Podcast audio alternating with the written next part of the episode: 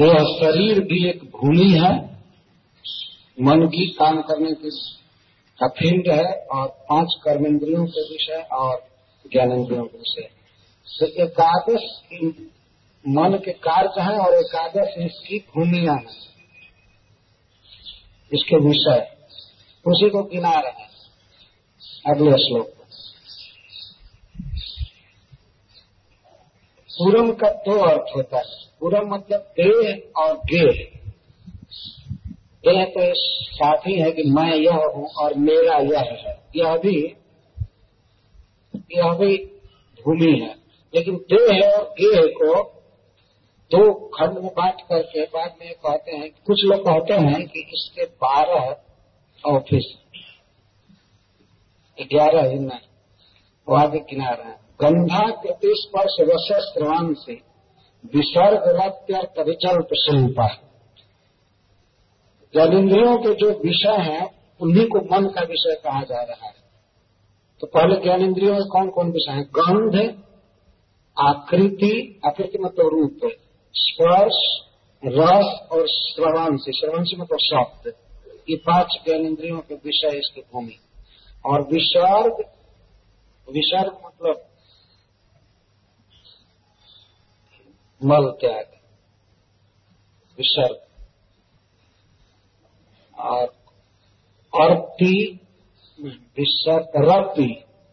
मतलब स्त्री संग, और अर्ति मतलब गति, चलना। अभिजल्प मतलब बोलना, और शिल्पा हाथ से काम करना। ये 5 कर्म इंद्रियों के विषय, 10 गिनाए गए हैं। जो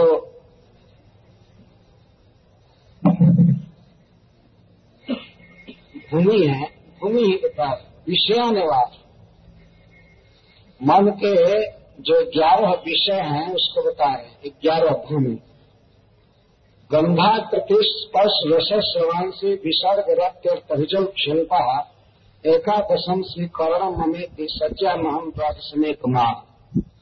यह प्रश्न होता है कि शरीर में रह करके वास्तव में कौन देखता है, कौन बोलता है, कौन खाता है, कौन चलता है, वास्तव में कौन बोल रहा है, कौन सुन रहा है, कौन चल रहा है। आत्मा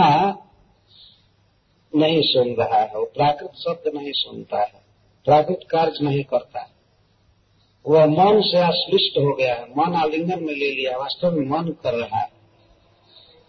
कभी कभी तो लोग आत्मा को ही नहीं भगवान को भी कह देते हैं सब भगवान कर रहे हैं। अगर इतना तक कहें कि सब आत्मा कर रहा है तब तो ठीक है। और कभी साधुओं को भी मैं सुना हुआ जो क्या बात, हमारे राम डोल डाल जाएंगे, तो हमारे राम डोल डाल जाएंगे, तुम डोल डाल जाओगे कि राम जाएंगे, ऐसे बोलते हैं। हमारे राम, तुम्हारे राम, ये राम वो राम। मायावादी लोग जब भोजन परोसते हैं तो रोटी राम, भात राम, दाल राम करते हैं, परोसते हैं, उन्हें शर्म नहीं लगती, ऐसे परोसते हैं। जल राम, कुंभ मेला में मैं उनके काम पे खाने चला गया था तो सिंह को देख गया। तो वास्तव में विचार करके देखना चाहिए कौन सुन रहा है, कौन बोल रहा है, कौन खा रहा है, यह मन का कार्य है। तो मन के 12 जो विषय है, भूमि है, उनको यहाँ गिनाया गया। मन हमेशा गंध में भागता रहता है या रूप देखने में लगा रहता है, लेकिन देखेगा इंद्रियों के द्वारा। नासिका के द्वारा गंध लेता है, आंखों के द्वारा रूप देखता है, त्वक इंद्रिय के द्वारा स्पर्श का अनुभव करता है, और विविध प्रकार से। आगे आप सुनेंगे कि सहस्रशः शतशः कोटिशश्च करोड़ों करोड़ों प्रकार का रस है, करोड़ों करोड़ों प्रकार का स्पर्श है, रूप है, और मन इसी में भटका रहता है, देखता रहता है। अनंत अनंत योनियों में सब जगह अनंत अनंत प्रकार से खाना पीना देखना ये सब करता रहता है। आगे किनारा तो गंध आकृति स्पर्श और रस अर्थात टेस्ट, स्वाद कौन लेता है? जीभ नहीं स्वाद लेती है, स्वाद लेता है मान जिह्वा द्वारा, तो रस जो है इसका फील्ड है, रस लेता रहता है। आज के युग में तो बहुत अधिक रस का निर्माण हो चुका है। बड़े बड़े स्टोर हाउस में जाकर देखिए तो कितना कितना प्रकार का फूड, फास्ट फूड, क्या था पीने के सामान, चाटने के सामान, नाना प्रकार के सामान लोग रखे। यह मन रस का अनुभव कर रहा है, विभिन्न प्रकार के टेस्ट का। और श्रवांसी, श्रव का अर्थ होता है शब्द, शब्द जो है मन का विषय, भूमि, सुनता रहता है, सुनता रहता है। प्रत्येक व्यक्ति का मन कुछ न कुछ सुनना पसंद करता है, सुनता रहता है। सुनना है तो भागवत सुनना चाहिए या भगवान का नाम, लेकिन मन हमेशा कान के द्वारा शब्दों का श्रवण करता है। तो शब्द इसके फील्ड है। और विसर्ग, प्राय दिन में 2-4 बार शौच करता रहता है। मन वास्तव में शरीर से मलोत्सर्ग होता है, लेकिन मन मानता है कि मैं शौच हो रहा हूँ, ये कर रहा हूँ। आत्मा के लिए शौच आदि कोई जरूरत नहीं है, न उसे रूप देखने की जरूरत है। ये बाहर के सुख से सुखी होगा, मन सुख का अनुभव करता है। और रति स्त्री संग आदि के द्वारा मन वास्तव में सुख का अनुभव करता है, आत्मा नहीं। यह भी एक मन का विषय है। और पिचलना, कबड्डी खेलना, स्पोर्ट्स, नाना प्रकार के खेल कूद करता है, मन करता है। गमन जो है, चलना, यह भी एक इसका फील्ड है। अभी जल बोलना, विभिन्न प्रकार से बोलता रहता है, हास, नाटक, कहानियां, वार्तालाप कई प्रकार से। और शिल्प, हाथ का कार्य, इसके फील्ड है। एकादशम स्वीकरण ममेति और सज्जा महम द्वादशम एक आप। देखिए यहाँ पर एक डिस्टिंक्शन कर रहे हैं। स्वीकरण ममेति, जिन वस्तुओं को या जिस शरीर को यह मैं मानता है, स्वीकार करता है। स्व का अर्थ है अपना, और स्वीकरण, स्वीकार का अर्थ है अपना बनाना। स्वीकार, किसी को अपना मानते हैं या अपना बना लेते हैं तो उसको स्वीकार कहते हैं। तो स्वीकार किया है, शरीर को मैं माना है, और शरीर के संबंधियों को मैं मेरा मानता है। तो जो मेरा मानना हुआ मना इति, यह है एकादश फील्ड मन का, एक ग्राह्य क्षेत्र। मानता रहता है मेरा ये है, मेरा वो है। देखने के साथ ही मन यह मानता है कि यह मेरा बेटा है, यह मेरी बेटी है, मेरी पत्नी है, मेरा भाई है, मेरा गांव है, मेरा ये है, मेरा वो। यह जो मन बुद्धि है, यह भी एक फील्ड, मानता रहता है। अच्छा, लेकिन कुछ विद्वान लोग एक मतलब कुछ है, विवेकी जन ऐसा कहते हैं कि यह जो खास शरीर है, यह 12वां विषय है मन का। तो इसमें उसको अहम शब्द कह रहे हैं। तो 2 प्रकार के मन वाले व्यक्ति होते हैं इस संसार में। एक होते हैं जो कुछ ज्ञान लाभ करते हैं, विवेकी होते हैं, और कुछ अविवेकी गधा होते हैं। तो जो अविवेकी मूड है, वो शरीर को ही मैं मानते हैं, अहम। लेकिन जो विवेकी होते हैं, इसको मम मानते हैं कि मेरा है, बस। ये अंतर होता है। मैं इस शरीर में रह रहा हूँ, यह शरीर मेरा है, यह मानना दूसरी बात है। और मैं ही यह देह हूँ, यह तो 12वां अविवेकी लोग मानते हैं। और इस सज्जा को मन का 12वां विषय माना गया। सज्जा, सज्जा का अर्थ है शयते अस्मिन् इति सज्जा, जिसमें जीव सोता रहता है अहंकार रूप से, इसीलिए शरीर को सज्जा कहते हैं, सो गया। और यह ऐसी सज्जा है कि इस पर जो जीव सोता है, इसको मैं मान लेता हूँ। जैसे आप किसी पलंग पर सोइए और हमेशा ये भावना रहे कि मैं पलंग हूँ, बहुत भारी अज्ञान हो गया। और शायद वो पलंग आपको मार दिया जाए और हमेशा काम करके ले चलो, कहे मैं पलंग। इस तरह से कुछ अविवेकी लोग हैं जो शरीर को मैं मानते हैं, इसलिए मन के 12 विषय हैं। आचार्य लोग ऐसा कहते हैं, तो होना चाहिए 11, लेकिन केवल मन तक कोई रह गया कि मेरा शरीर है तब तो 11 विषय है, लेकिन इसके परे और अधिक अज्ञानी जो है वो मानता है मैं ही रहते हूँ, तो ये 12 हमारा विषय है मन का। एकादशम स्वीकरण ममई थी, लेकिन सज्जा हम द्वादश में कहा। इस सज्जा को, इस शरीर को जिसमें अहम बुद्धि होती है, मैं बुद्धि होती है, विद्वान लोग मन का 12वां ऑफिस मानते हैं, इसमें कार्य करता रहता। इसलिए मन और मन की वृत्तियों का वर्णन किया जा रहा है कि आत्मा को इससे अलग करना है। आगे इसका स्पष्ट वर्णन आ रहा है।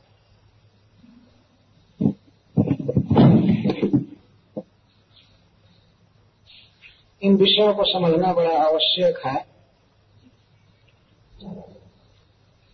शरीर को मेरा मानना और शरीर को मैं मानना, इन दोनों में बहुत भेद है। कम से कम ये अच्छा है कि मेरा मान करके चले, यदि मेरा भी नहीं है। यह एक गलत धारणा, यह भी मन की मान्यता है, आत्मा की नहीं। इस शरीर आत्मा का नहीं है। भागवत को कई जगह प्रश्न किया गया है, शरीर किसका है, क्या माता पिता का है? उन दोनों ने मिल करके इसको उत्पन्न किया, इसलिए उनका हो सकता है। फिर उत्तर मिलता है ना आना, उनका नहीं, पिता का भी नहीं है, माँ का भी नहीं। तो विवाह हो जाने के बाद एक दूसरी स्त्री हाथ पकड़ती है और उसका हाथ पकड़ते हैं पाणी ग्रहण, तो वो कहती है मेरा शरीर। तो माता पिता का स्वत्व हटा और सभी लोग कहते हैं हाँ ये तो उसका है। स्त्री को ये भावना होती है कि मेरा शरीर है, मेरा पति है। और माता पिता धीरे धीरे धीरे धीरे स्वत्व छोड़ते जाते हैं, उनका स्वत्व उठता जाता है।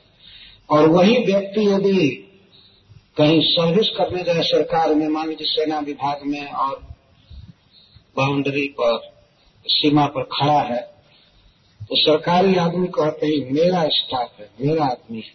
और उस समय अब क्या स्त्री कहेगी कि ये मेरा है? वो इसलिए कहते, सरकार कहती है कि मेरा है, मैं इसको पोष रहा, मैं इसको भोजन दे रहा हूँ, वेतन दे रहा हूँ, इसलिए मेरा आदमी है। प्रयोग भी करते हो हमारा आदमी, मेरा। पहले कोई मेरा नहीं कह रहा था, भर्ती के बाद मेरा कह रहा था। और कुत्ते, शियार और गीत ये कहते हैं कि मेरा फूट है, मेरा पूजा। वो इसी आशा से पेड़ पर बैठे रहते हैं कि कभी गिरेगा मैं खाऊं, मेरा भोजन है। भले इसको मिलिट्री कहो या राष्ट्रपति कहो, पैकिंग घूम रहा है, तो अंत में गिरेगा हम खाएंगे। तो अग्नि देवता कहते हैं अच्छा ये मेरा, मेरा आहार है, मैं इसे भस्म बनाऊंगा। बहुत अधिक मैं ही शरीर, शरीर ही मैं।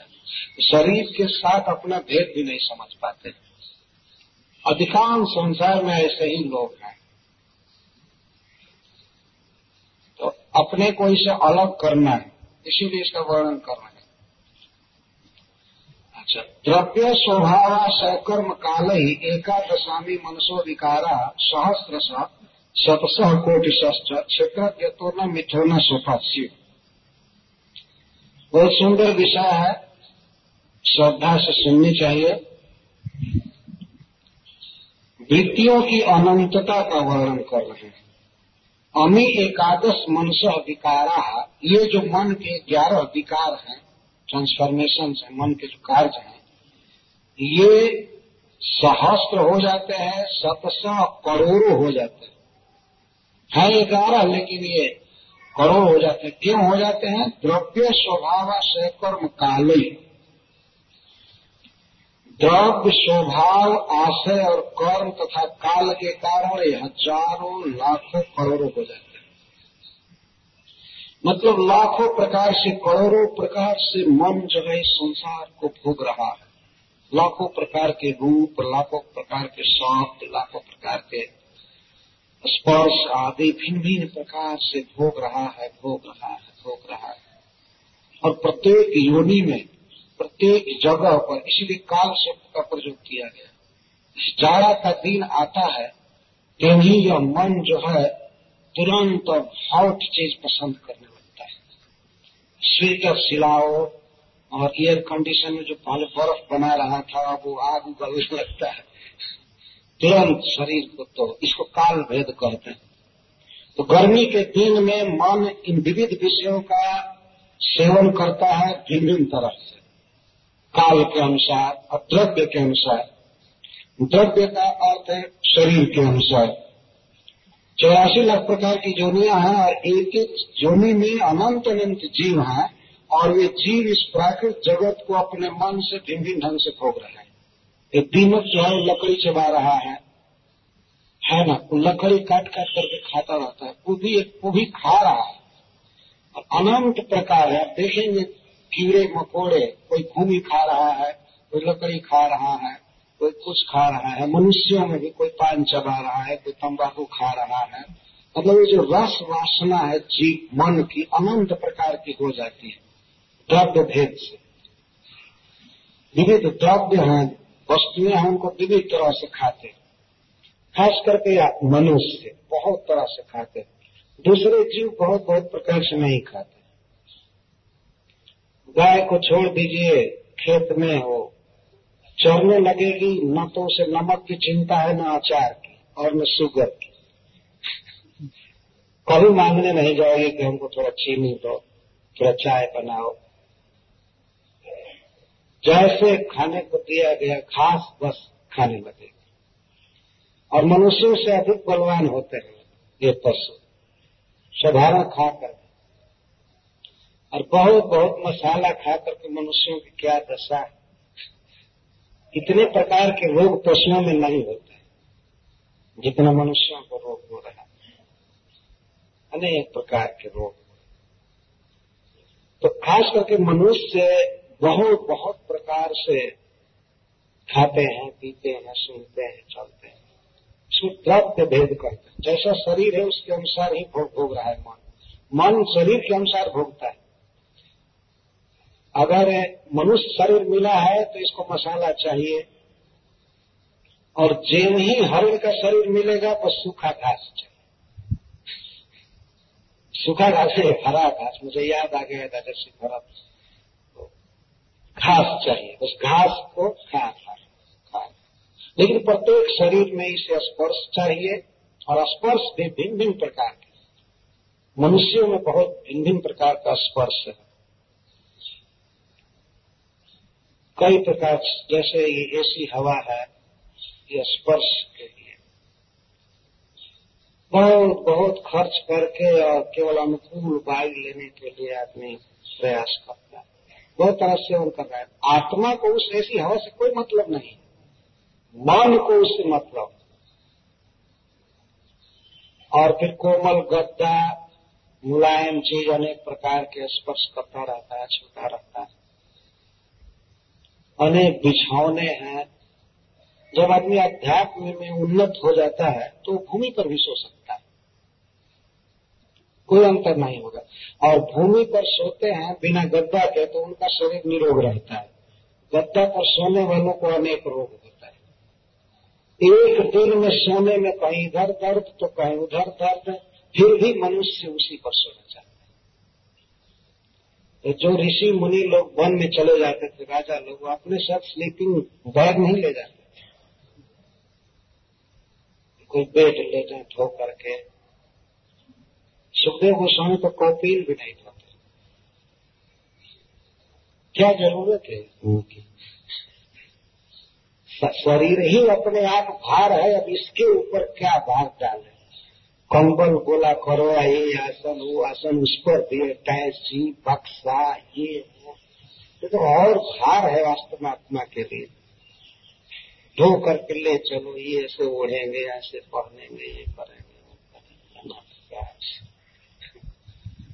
ये मन इन्हीं विषयों को भोगने में पड़ा हुआ है। करोड़ों प्रकार के हैं, सारे संसार में अगर इस समय आकलन किया जाए तो ये रूप रस गंध आदि के जो प्रकार हैं समस्त जोनियों में धनुष जोनियों करोड़ों से भी ज्यादा होगा। अनंत अनंत प्रकार से जीव इन प्राकृत विषयों को भोग रहा है, मन भोग रहा है और आत्मा को फंसाए हुए द्रव्य स्वभाव। और स्वभाव का अर्थ है अनादिकाल से प्रत्येक जीव का कुछ भिन्न भिन्न स्वभाव बन गया है इस संसार में, भिन्न भिन्न स्वभाव। किसी को कुछ भोजन पसंद है, किसी को कुछ शब्द पसंद है, किसी को कोई चीज पसंद है तो किसी को कुछ शब्द पसंद है। मान लीजिए मनुष्य है, अनेक गान गाता है, बोलता है, लेकिन यही जब गाय हो जाएगा तो बस बाय बाय जितना ही बोल सकते। यह अभी एक प्रकार है। और यदि आदमी गाय बन जाएगा तो अपने बच्चे को चाटेगा, नख से सीखता। मनुष्य चाटता नहीं, वो हाथ से बच्चों की सेवा करता। योनि भेद से स्वभाव भेद होता है और स्वभाव भेद से विषयों को भोगने में भी भेद हो जाता है। ये भी तरह से भोगते हैं। मनुष्यों में भी सबको सब भोजन पसंद नहीं है।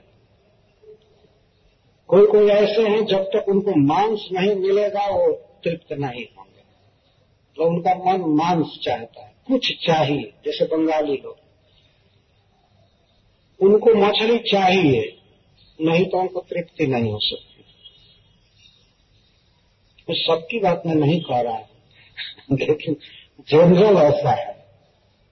कुछ ऐसे होते हैं सब दीजिए उनको लेकिन सिगरेट न दीजिए, बीड़ी न दीजिए। तो वो अपने ढंग से स्वभाव भेद से विषयों का सेवन कर रहे हैं।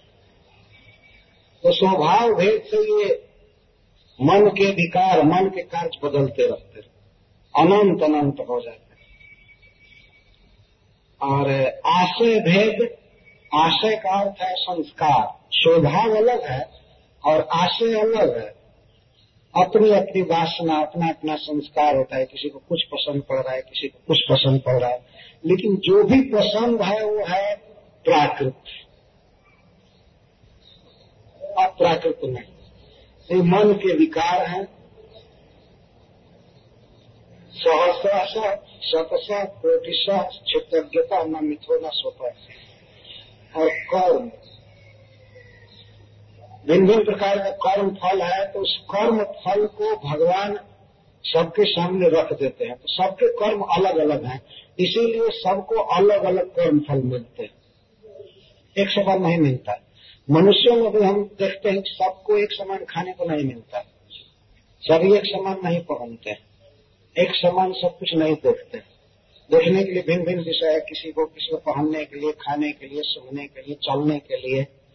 इस समय तो चलने के लिए भी हजारों प्रकार के उपाय। कोई पैदल चल रहा है, कोई सिर पर बोझ लेकर के चलता है, तो कोई हवाई जहाज से चल रहा है।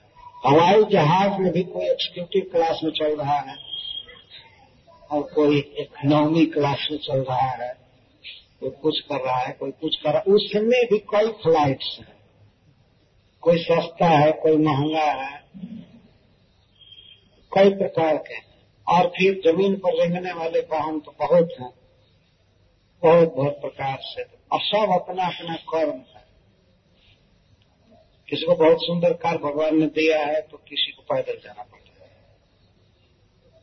इसीलिए जब भरत जी कहते हैं कि क्षेत्रज्ञता शिव न मिथो न स्वता शिव, ये दुनिया के जितने भी विषय हैं और इन विषयों को देख करके मन में जो विकार होता है, परिवर्तन होता है, खाने की, भोगने की, चलने की, घूमने की, छूने की, यह क्षेत्रज्ञ से हो रहा है। ये स्वतः नहीं विषय उत्पन्न हो रहे हैं और मन में स्वतः विकार नहीं हो रहा है, यह भगवान के द्वारा हो रहा है।